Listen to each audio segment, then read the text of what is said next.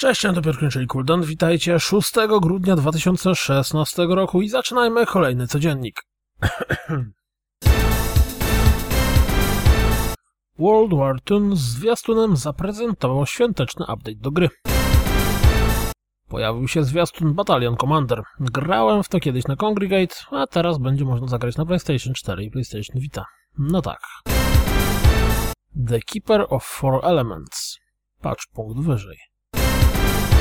Paragon dostanie Moonlight Update, który wprowadzi nową mapkę i trochę innych bajerów. Powtarzam to samo pytanie co zawsze. Kto z Was w to gra?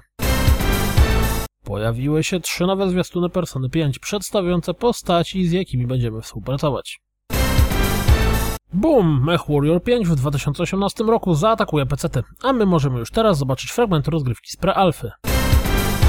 Seven The Days Long Gone w krótkim zwiastunie przedstawia otoczenie, jakie przyjdzie nam przemierzyć w trakcie gry. Pani, która już wcześniej kilka razy trafnie uchylała tajemnic związanych z Nintendo Switch, podzieliła się z nami listą gier, których jej zdaniem możemy spodziewać się na Switchu w najbliższej przyszłości. Abzu już w tym tygodniu pojawi się na Xbox One. PC-towe demko Resident Evil 7 pojawi się 19 grudnia. Naughty Dog podzieliło się z nami głównym motywem muzycznym z The Last of Us Part 2. W ramach PlayStation Experience odbyła się cała masa krótszych i dłuższych rozmów, czy też paneli z deweloperami. Jeśli któreś z tych tytułów Was mocno interesuje, to na bank warto sprawdzić taki panel. Oto lista wraz z linkami do filmików.